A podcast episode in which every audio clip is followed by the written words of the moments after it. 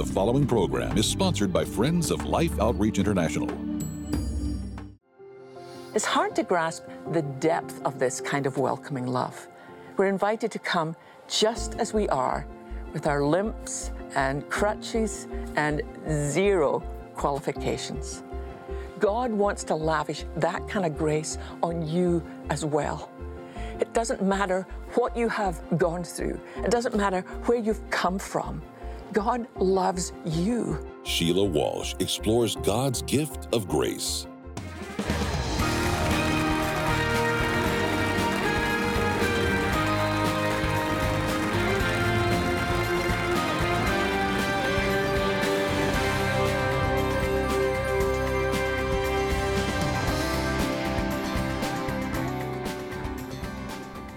Hi, I'm Sheila Walsh. Welcome to Life Today. So glad you could join us, and I hope you can stay for the whole program because I've got some amazing things I want to show you toward the end.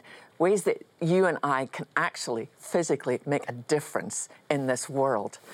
I got a letter from, um, I think she said she was 15 year old girl the other day, and she was talking about grace. She said, you know, it's a concept I've heard since I, you know, was tiny. You know, mom, dad take me to church, and I hear about grace, and I hear about amazing grace and all of that. But sometimes I feel as if God has forgotten about me.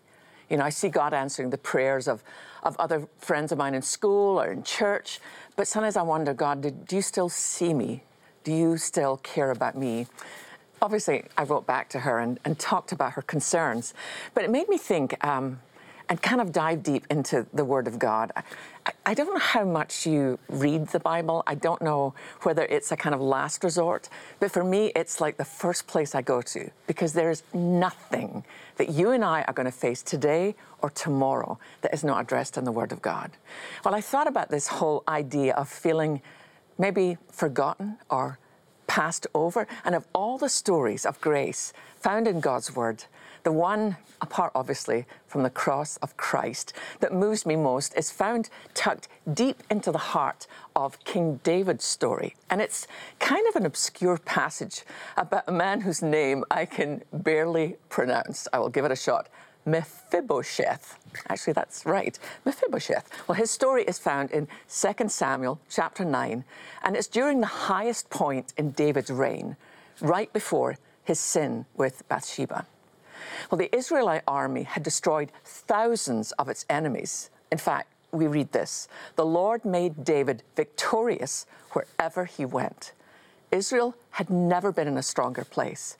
As David took time to reflect on the past, he remembered a promise he'd made to his very best friend, Jonathan.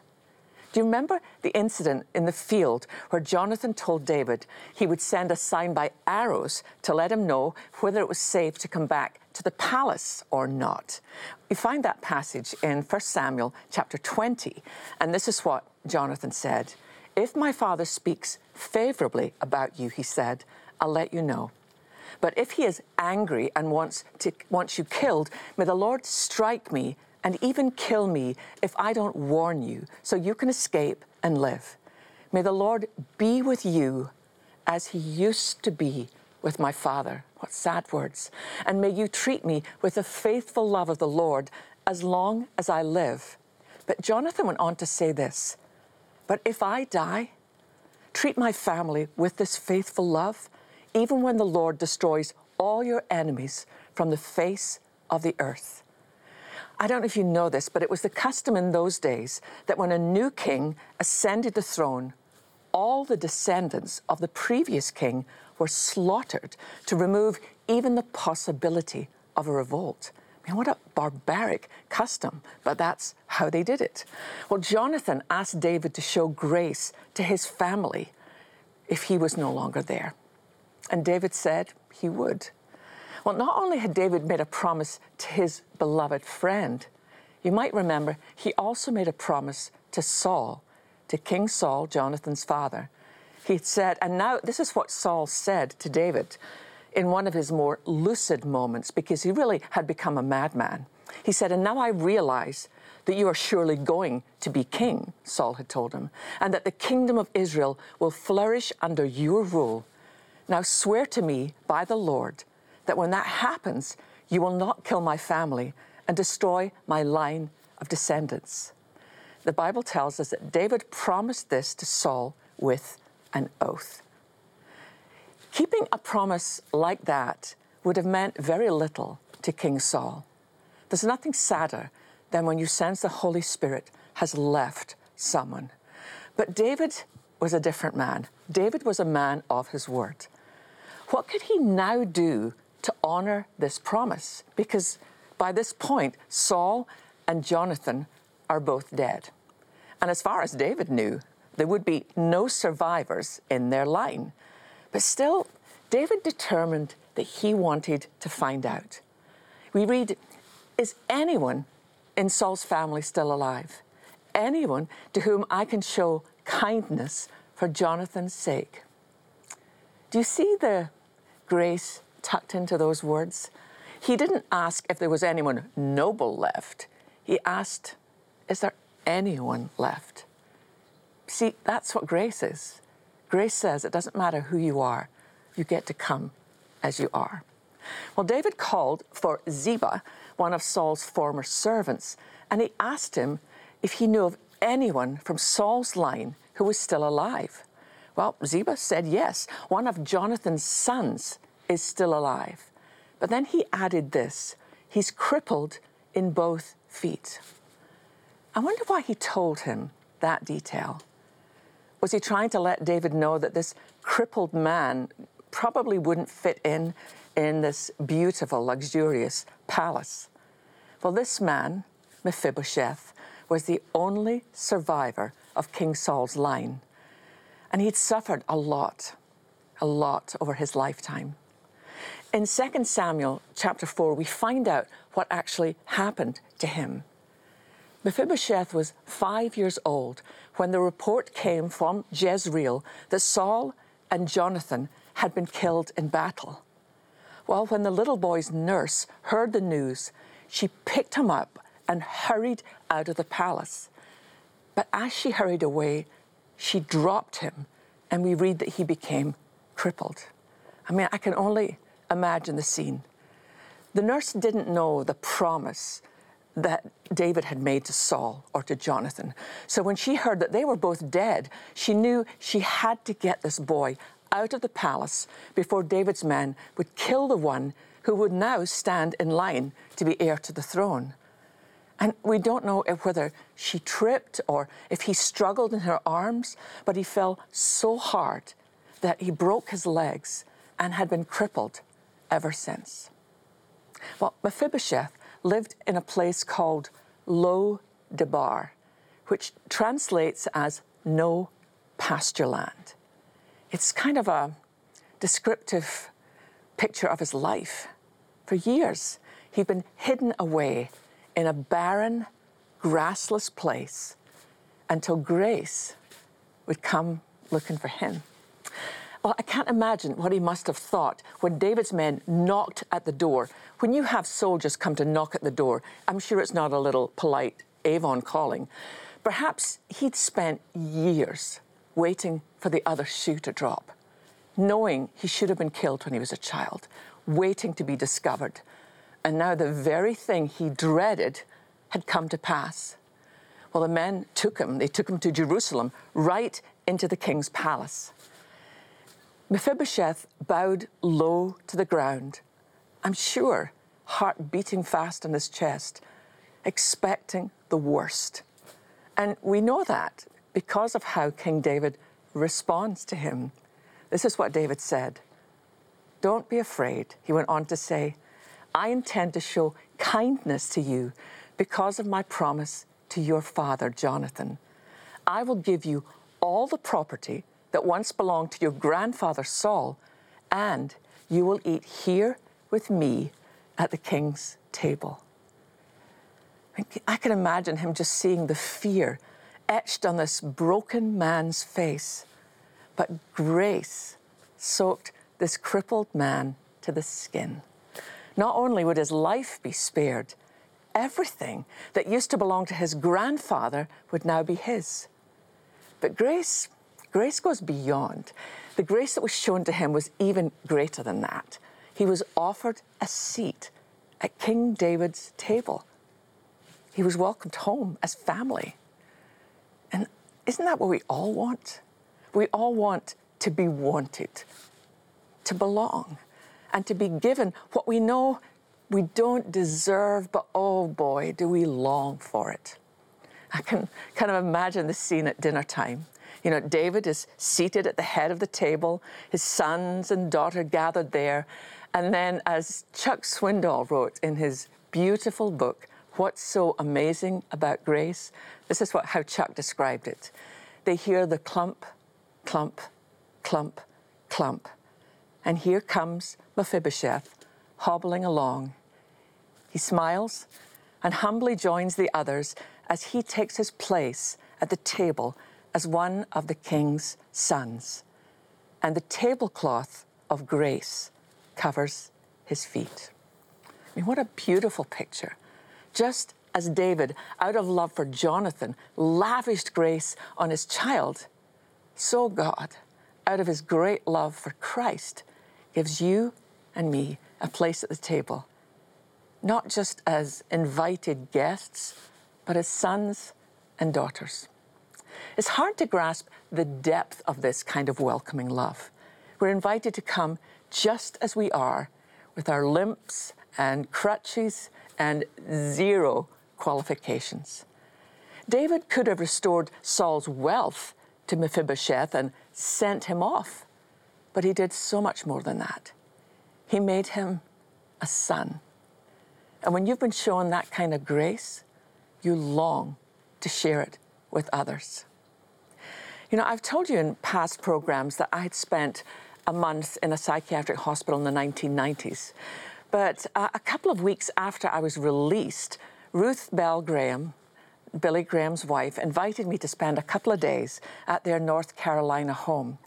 I remember flying into Asheville Airport, and one of their staff picked me up and drove me 30 minutes to their house set high in the beautiful Carolina mountains. And Ruth met me at the gate and introduced me to their two ginormous German Shepherd dogs.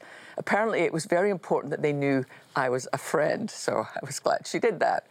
Well, it was a, lovely afternoon, and we sat outside in our rocking chairs drinking iced tea and enjoying the quiet.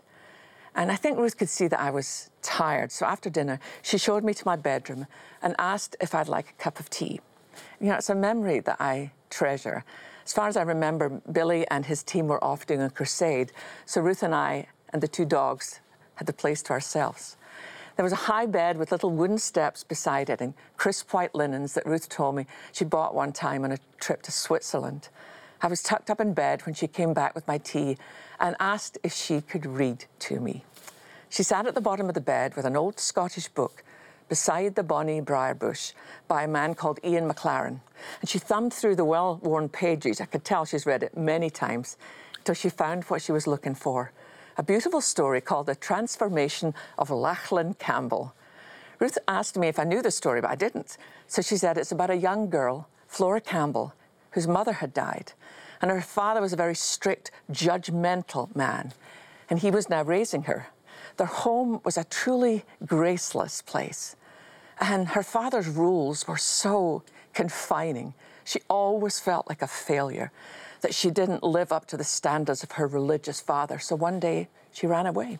She went all the way to London. And her dad was so furious that he removed her name from the family Bible. She was miserable, completely alone in London. Well, one night she made her way into a church, Ruth continued, and she began to read to me. You maybe know that a wounded deer will try to hide herself, and I crept into the shadow of a church and I wept. Then the people and the noise and the houses passed away like the mist on the hills of Scotland, and I was walking to the kirk, Scottish word for church, with my father. Oh, yes, and I saw you all in your places, and I heard the psalms, and I could see through the window the green fields and the trees on the edge of the moor. And I saw my home with the dogs before the door, and the flowers that I'd planted, and the lamb coming for her milk. And I heard myself singing, and I awoke. But there was singing, and it was beautiful too, because the dark church was open, and the light was falling over my head. And I heard this hymn there is a fountain filled with blood. Well, Ruth paused for a moment and she said, Life is unbearable without grace. They both needed it, the daughter and the father. This is my favourite part. When Flora makes her way home, well, Ruth continued to read to me. When she reached the door, her strength had departed, and she was not able to knock. But there was no need, for the dogs, who never forget or never cast off, were bidding her welcome with short, joyous yelps of delight, and she could hear her father feeling for the latch, which for once could not be found, and saying nothing but, Flora, Flora. Well, just like the prodigal son, she'd made up some kind of speech so her dad would accept her home. But the only word she ever heard said was Father, as he came running to her, and he'd never kissed her all the days of her life. But he grabbed her and held her close, sobbing out her name and calling blessings over her head while the dogs licked her hands with their soft, kindly tongues. I'll never forget that night or the grace that was lavished all over me by Ruth Graham. And I want you to know, yeah, that was a privilege. I mean, I would never have imagined some little Scottish girl growing up without a dad on the west coast of Scotland. Who would ever have thought that at some point, particularly at the worst point in my life, having just been released from a psych hospital, would be sitting in Ruth Graham's home, having her read a story? Here's what I want you to know God wants to lavish that kind of grace on you as well. It doesn't matter what you have gone through, it doesn't matter where you've come from. God loves you. So often we think, well, if I could just clean myself up. And grace says, no, come as you are. And maybe, you know, when you think of the story of Mephibosheth, there were many years when it felt as if perhaps grace would never come looking for him. But it's no accident that that story is included, just tucked in there in the great tale of the greatest king that Israel had ever known. There's a story of a little boy whose legs were broken and who walked with a limp the rest of his life until grace came looking for him. Perhaps in some ways you feel that you were kind of crippled in your childhood. I understand that. But I want you to know that grace comes looking for you, finds you where you are, you know, in a place perhaps that feels like a barren, graceless place, and invites you not just to, to, come into the house for a cup of tea and a story read, but gives you a seat at the table and calls you a son or a daughter. If you don't know this love, I ask you today, would you open your heart to God and simply say, God, I want to know that kind of love. I want to be your son. I want to be your daughter. I know I need to be forgiven. But thank you, Jesus, that you died for me so that I could live. Doesn't matter whether you're watching this program in a homeless shelter, in a palace, whether you're on one side of the world or the other. Grace comes knocking at the door for each one of us and says, Come on, take a seat at the table. But there's some other people, I mentioned at the top of the show, you and I are going to get to do something historical and make a difference. And what I'd love you to do is, will you please watch this video and then I'll come back and tell you how we can make a difference.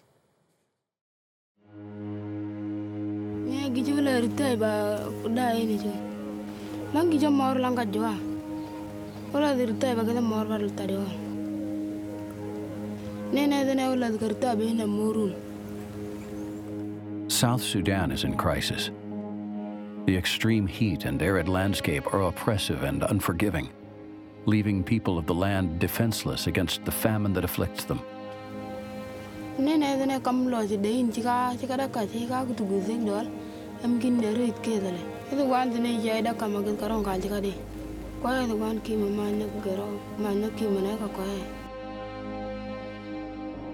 Come the day in the the vegetation here is so scarce, mothers have no choice but to feed their children wild fruit that often proves to be toxic itself. As a result, countless children have lost their lives to poisonous food and malnutrition. Their mothers are left with both immense grief and crippling fear over the health of their remaining children. For Nagu, the loss is very fresh, but mourning her daughter is a distraction she can't afford as she fights for the survival of her baby who has also fallen ill.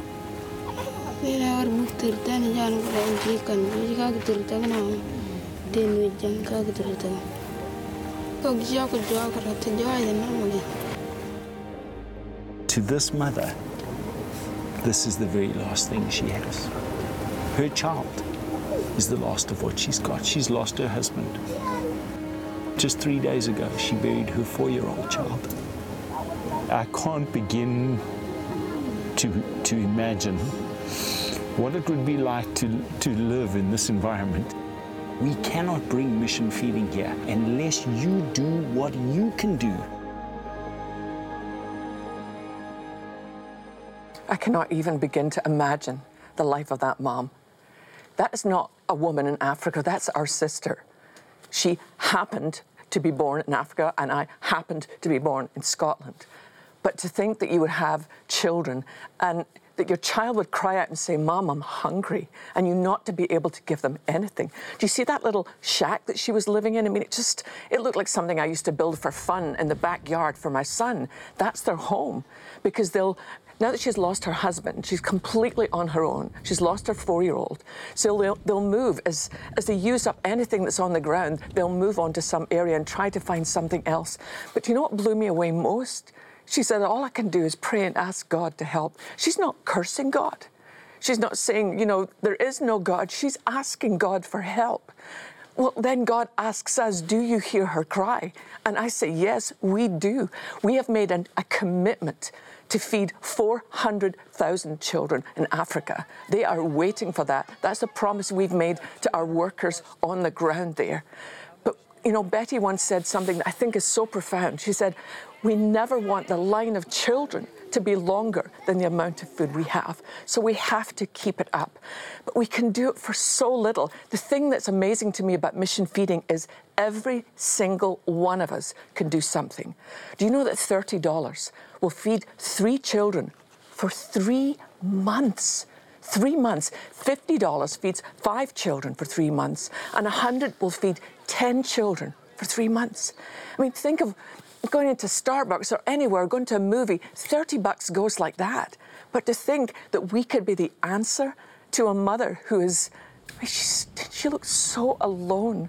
I mean, she's got nobody, she's got no family. We are her family. We are the body of Christ on this planet. And we can do something, but we have to do it now. South Sudan is in crisis. So let's do something about it. Would you please? You know, if I don't give you're 15 or 85, whatever you can spare, would you dial that number on your screen? Would you would, would you go online? Would you give the best gift possible? Skip something. You know, like skip a pedicure. I mean, skip anything, and and that would feed.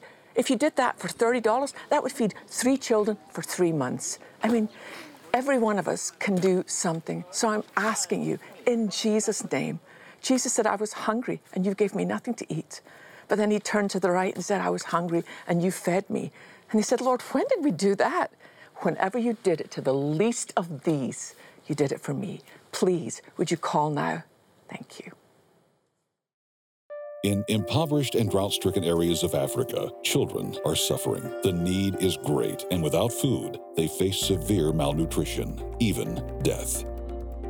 Through Life's Mission Feeding Outreach, you can save lives by feeding and caring for children currently suffering from starvation in parts of Angola, Mozambique, and South Sudan. With previous reserves gone and mission feeding helping in areas of great famine, we urgently need your support to replenish food supplies to reach the 400,000 children who are counting on us. Your life saving gift of $30, $50, or $100 will help feed and care for three, five, or 10 children. With your gift, we'll send you the James Code by O.S. Hawkins, an outstanding devotional to help you go from knowing about God to living for God and putting your faith into action. You'll also enjoy this beautifully crafted leather bookmark. With your gift of $100 or more, please request the Passion Translation Bible. This New Testament edition, including Psalms and Proverbs, ignites the passion of the Bible to modern readers by merging the passion of God's heart for His children with the life changing truth of His Word. Finally, with your gift of $1,000 or more to help feed and care for 100 children, be sure to request our commemorative bronze sculpture, Safe in the Shepherd's Arms. Please call, write, or make your gift online today.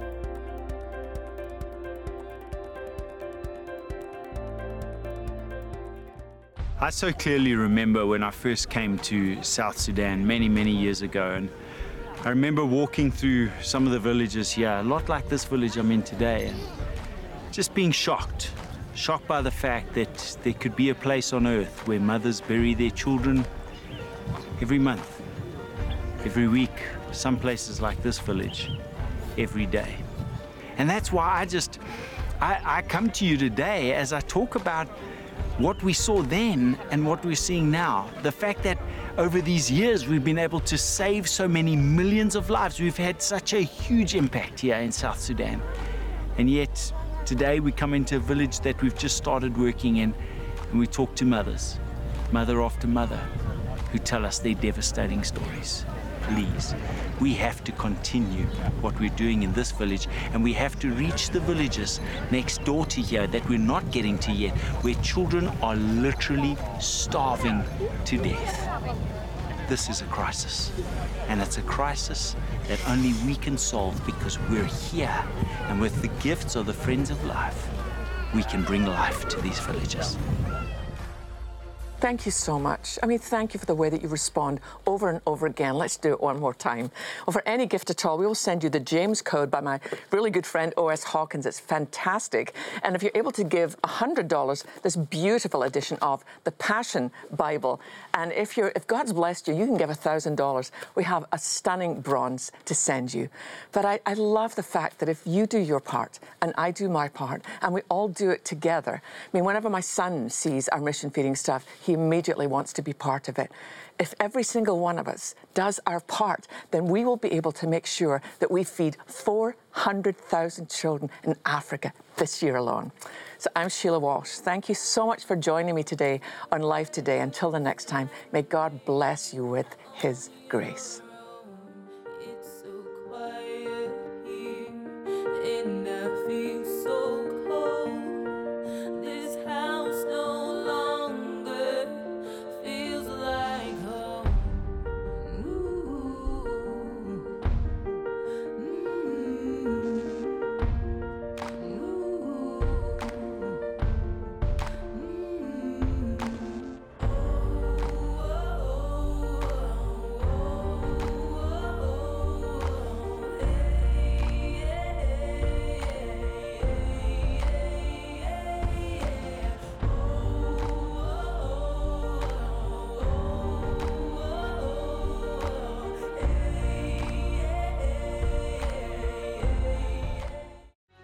Your genes are not static.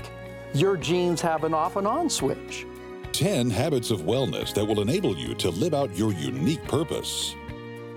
Life Today is made possible by the supporters of Life Outreach International. Your gift will be used exclusively for the exempt purposes of life. The ministry features specific outreaches as examples of the programs it supports and conducts. Gifts are considered to be without restriction as to use unless explicitly stipulated by the donor. The ministry is a member of the ECFA.